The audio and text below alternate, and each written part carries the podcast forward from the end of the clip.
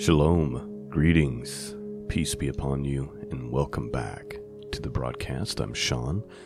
Today, we are resuming our study in the book of Kings, and we're ready for 1 Kings chapter 2 this morning. Now, chapter 2 deals with the death of David and his final charge to Solomon. Now, his final charge to Solomon, uh, number one, he gives him uh, some wisdom on what it means to be a real man. Number two, he gives Solomon a list of enemies of the throne that Solomon needs to quickly deal with uh, right out of the gate. Um, enemies of his, uh, enemies of the Davidic throne. Solomon, you're going to have to eliminate uh, these people right away, or they're going to pose a threat to the kingdom. And so that is kind of what uh, chapter 2 deals with.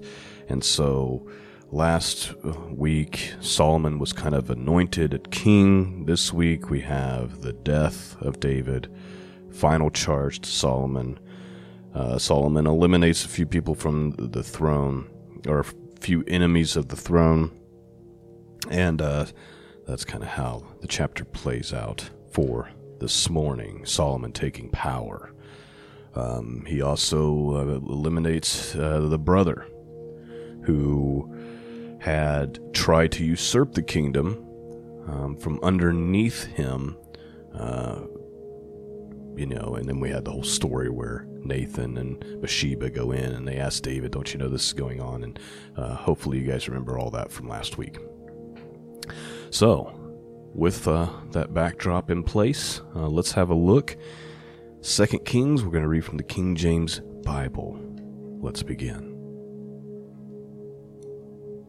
Verse 1 Now the days of David drew nigh that he should die.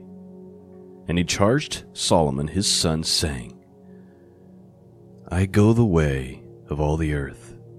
Be thou strong, therefore, and show thyself a man, and keep the charge of the Lord thy God, to walk in his ways, to keep his statutes, and his commandments, and his judgments, and his testimonies, as it is written in the law of Moses, that thou mayest prosper in all that thou doest. And whithersoever thou turnest thyself, that the Lord may continue his word which he spake concerning me, saying, if thy children take heed to their way to walk before me in truth, with all their heart and with all their soul, there shall not fail thee, said he, a man on the throne of Israel. So please note, the first charge is here's how you be a man. Show thyself a man and do this thing, which is to keep the charges of the Lord and to walk in his ways and to keep his testimonies and his commandments. And if you do this, you're going to prosper in all your ways. Furthermore, the Lord promised that if you walk in obedience and in truth and obey him and follow him with all your heart, there will not fail to be a man on the throne of Israel.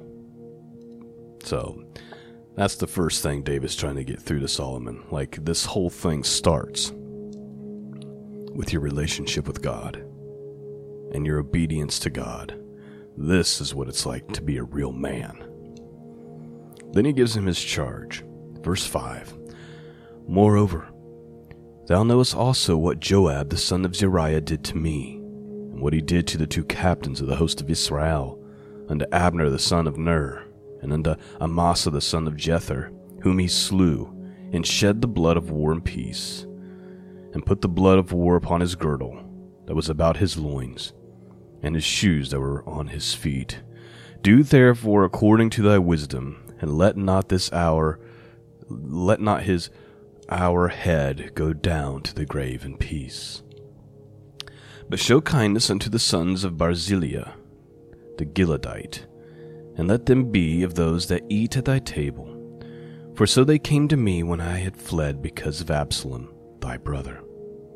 And behold, thou hast with thee Shimei, the son of Gera, a Benjamite of Bahurim, which cursed me with a grievous curse in the day when I went to Mahanaim. But he came down to meet me in the Jordan, and I swear to him by the Lord, saying, I will not put thee to death with the sword. Now therefore hold him not guiltless, for thou, for thou art a wise man, and knowest what thou oughtest to do unto him. But as our head, bring thou down to the grave with blood. So please note, it gives a few instructions. One is to deal with Joab, the son of Zeruiah, and the other is to deal with this guy named Shimei. And he says, You need to deal with him. I didn't deal with him because I had made a promise that I wouldn't kill him. Uh, but you need to do that. So, what was what was that story where Shimei he cursed David? It was found in 2 Samuel chapter 16. And it says, And when David came to Bahurim, Behold, thence came out a man of the family of the house of Saul. So he's a he's from the household of Saul. That's number one. Whose name was Shimei, the son of Gera. And he came forth and he cursed still as he came. And he cast stones at David, and all the servants of King David, and all the people of the mighty men were on his right hand and on his left. And thus said Shimei when he cursed, Come out, come out, thou bloody man, thou man of Belial. The Lord hath returned upon thee all the blood of the house of Saul, in whose stead thou hast reigned. And the Lord hath delivered the kingdom into the hand of Absalom thy son. And behold, thou art taken in mischief because thou art a bloody man. Alright, so this is happening during that time when Absalom is chasing, has basically stolen Israel. And you remember the whole thing. He set up a tent in the middle of the town square and had relations with all of David's concubines and he's he's trying to kill David and usurp everything. This guy from the house of Saul comes out and he starts making curses at David, calling him a bloody man, calling him the man of Belial. And so but then if you go to chapter 19, so that was chapter 16 of 2 Samuel. If you go to chapter 19, it says, And Shimei, the son of Gera, a Benjamite, was of Bahurim, hastened and came down to the men of Judah to meet King David. So when he realizes King David's taken the throne back, now Shimei's coming to kind of suck up, right? And there were a thousand men of Benjamin with him, and Ziba the servant of the house of Saul, and fifteen sons of his twenty servants with him. And they went over the Jordan before the king and there went over a ferry boat to carry over the king's household and to do what he thought was good. And Shimei, the son of Gera, fell down before the king. As he was come over the Jordan, he said to the king, Let not my lord impute iniquity unto me, neither do thou remember that which thy servant did perversely the day that my lord the king went out of Jerusalem. And so he asked, basically, David for mercy, which David grants to him. Uh, in that in that moment, if you look at verse 23, therefore the king said unto Shimei, Thou shalt not die, and the king sware unto him. But David is obviously concerned that, hey, now that I'm gone, this guy can't be trusted. And he showed that he can't be trusted based on what he did, uh, you know, when I was king. Therefore, Solomon, you need to deal with this threat. So that's kind of the backdrop in case you had forgotten. It's hard to remember all that history. Let's get back to our text in 2 Kings chapter 2, verse 10. So David slept with his fathers and was buried in the city of David. And the days that David reigned over Israel were forty years. Seven years reigned he in Hebron, and thirty three years reigned he in Jerusalem. Then sat Solomon upon the throne of David his father, and his kingdom was established greatly. And Adonijah the son of Haggith come to Bathsheba the mother of Solomon, and she said, Comest thou peaceably? And he said, Peaceably. Please note, if you remember just last week from chapter 1, Adonijah is the one who was trying to steal the kingdom before David died. Like steal it out from underneath Solomon. So now he's come to Bathsheba with a request. Verse 14. He said, Moreover, I have somewhat to say unto thee. And she said, Say on. And he said, Thou knowest that the kingdom was mine, and that all Israel set their faces on me that I should reign. Howbeit the kingdom is turned about, and has become my brother's, for it was his from the Lord. So, please note, Adonijah's like, you, you know the kingdom was like in my hands, but now it's back to my brother Solomon, as it should have been, because that's what the Lord proclaims. Right? So Adonijah acknowledges that it was God's will that Solomon would be on the throne, but he didn't care. He was trying to steal it for himself anyway. Verse 16 And now I ask one petition of thee, deny me not. And she said unto him, Say on. And he said, Speak, I pray thee, unto Solomon the king, for he will not say thee nay, that he give me Abishag the Shunammite to wife. And Bathsheba said, Well, I will speak for thee unto the king. Bathsheba therefore went unto King Solomon to speak unto him for Adonijah. And the king rose up to meet her, and bowed himself unto her, and sat down on his throne, and caused a seat to be set for the king's mother. And she sat on his right hand. Then she said, I desire one small petition of thee, I pray thee, say me not nay. And the king said unto her, Ask on, my mother, for I will not say nay. And she said, Let Abishag the Shunammite be given to Adonijah thy brother to wife. And King Solomon answered and said unto his mother, And why dost thou ask Abishag the Shunammite for Adonijah? Ask for him the kingdom also, for he is my elder brother, even for him, and for Abiathar the priest, and for Joab the son of Zeruiah. Then King Solomon sware by the Lord, saying, God do so to me, and more also, if Adonijah have not spoken this word against his own life. Now therefore, as the Lord liveth, which hath established me, and set me on the throne of David my father, and who hath made me a house, as he promised, Adonijah shall be put to death this day. And King Solomon sent by the hand of Benaiah the son of Jehoiada, and fell upon him, that he died. And unto the Bithar the priest and king, Get thee Anathoth unto thy own fields, for thou art worthy of death, but I will not at this time put thee to death, because thou bearest the ark of the Lord God before David my father, and because thou hast been afflicted in all wherein my father was afflicted. So Solomon thrust out Abiathar from being priest unto the Lord, that he might fulfill the word of the Lord which he spake concerning the house of Eli in Shiloh.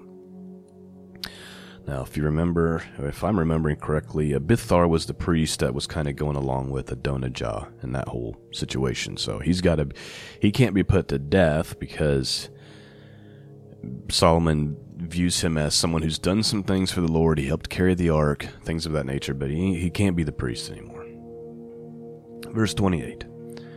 Then tidings came to Joab, for Joab had turned after Adonijah, though he had turned not after Absalom. And Joab fled unto the tabernacle of the Lord, and caught hold of the horns of the altar. And it was told King Solomon that Joab was fled into the tabernacle of the Lord, and behold, he is by the altar. Then Solomon sent Benaiah the son of Jehoiada, saying, Go fall upon him. And Benaiah came to the tabernacle of the Lord, and he said unto him, Thus saith the king, Come forth. And he said, Nay, but I will die here. And Benaiah brought the king word again, saying, Thus said Joab. And thus he answered me. And the king said unto him, Do as he has said, and fall upon him and bury him, that thou mayest take away the innocent blood which Joab shed from me and from the house of my father. And the Lord shall return his blood upon his own head, who fell upon two men more righteous and better than he. And he slew them with the sword. My father David not knowing thereof, to wit, Abner the son of Ner, captain of the host of Israel, and Amasa the son of Jether, captain of the host of Judah. Their blood shall therefore return upon their head of Joab, and upon the head of his seed forever. But upon David, and upon his seed, and upon his house, and upon his throne shall there be peace forever from the Lord. So Benaiah the son of Jehoiada went up and fell upon him, and slew him, and he was buried in his own house in the wilderness. And the king put Benaiah the son of Jehoiada in his room over the host of Zadok and the priest did the king put in the room of Abiathar. And the king sent and he called for Shimei. And he said unto him, Build thee a house in Jerusalem, and dwell there, and go not forth since any whither. All right, please note, we talked about Shimei, right? He's the one that cursed David and called him the son of Belial. Even Solomon's eh, trying to extend some mercy to this guy, right? Because he begged for mercy from David, and so David complied and allowed him to live. Now, Solomon's giving Shimei strict orders here. Like, all right, you can stay alive, but here's the deal you need to build a house in Jerusalem and dwell there and never leave Jerusalem. That's what he's saying. Verse 37 For it shall be that on the day that thou goest out and present over the brook of Kidron, thou shalt know for certain that thou shalt surely die.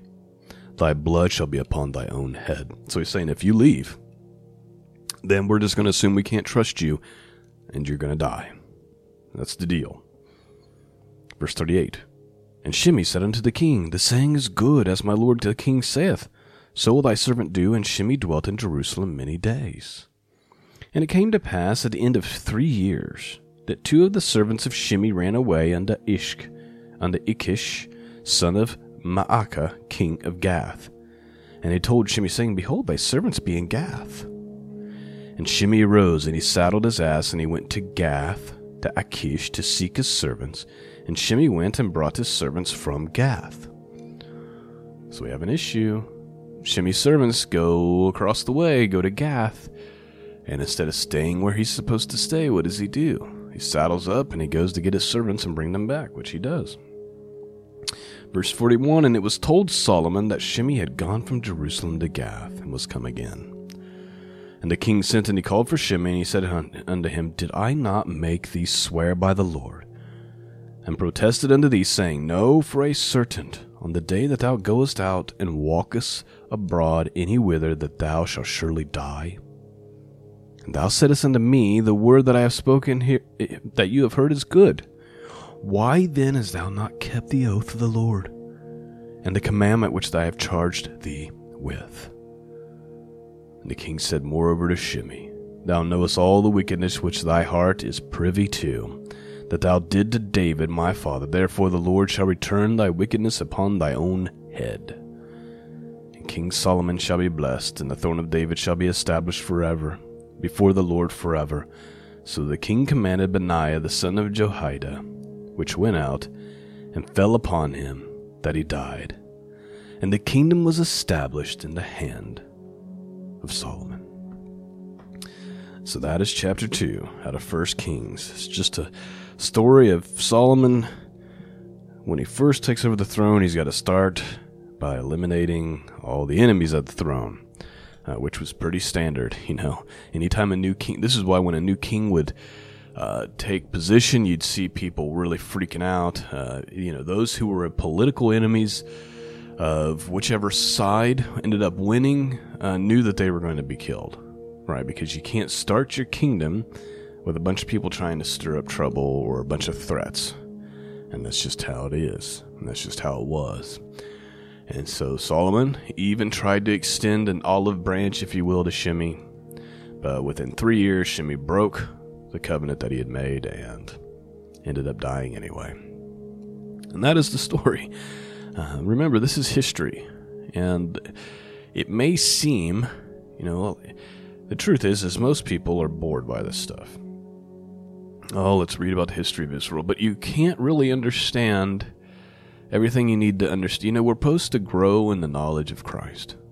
That is one of our main goals. Share the gospel, walking in God's ways, grow in wisdom and understanding about Jesus, and keep your eyes open and stay awake and be ready for his return. That's really the that's really what you're supposed to be doing with your life. Well, you can't grow in the wisdom and understanding of Jesus without understanding the Davidic kingdom and how it all came about in the history of Israel. You have to understand these things to understand the perspective of the Jews that we're dealing with in the New Testament. and why their view of what the coming kingdom was supposed to look like in their eyes and in their minds. Why they were so confused that Jesus came as a suffering servant and not as like king. Right? Well, to get a full picture of that, you really have to understand the history of Israel.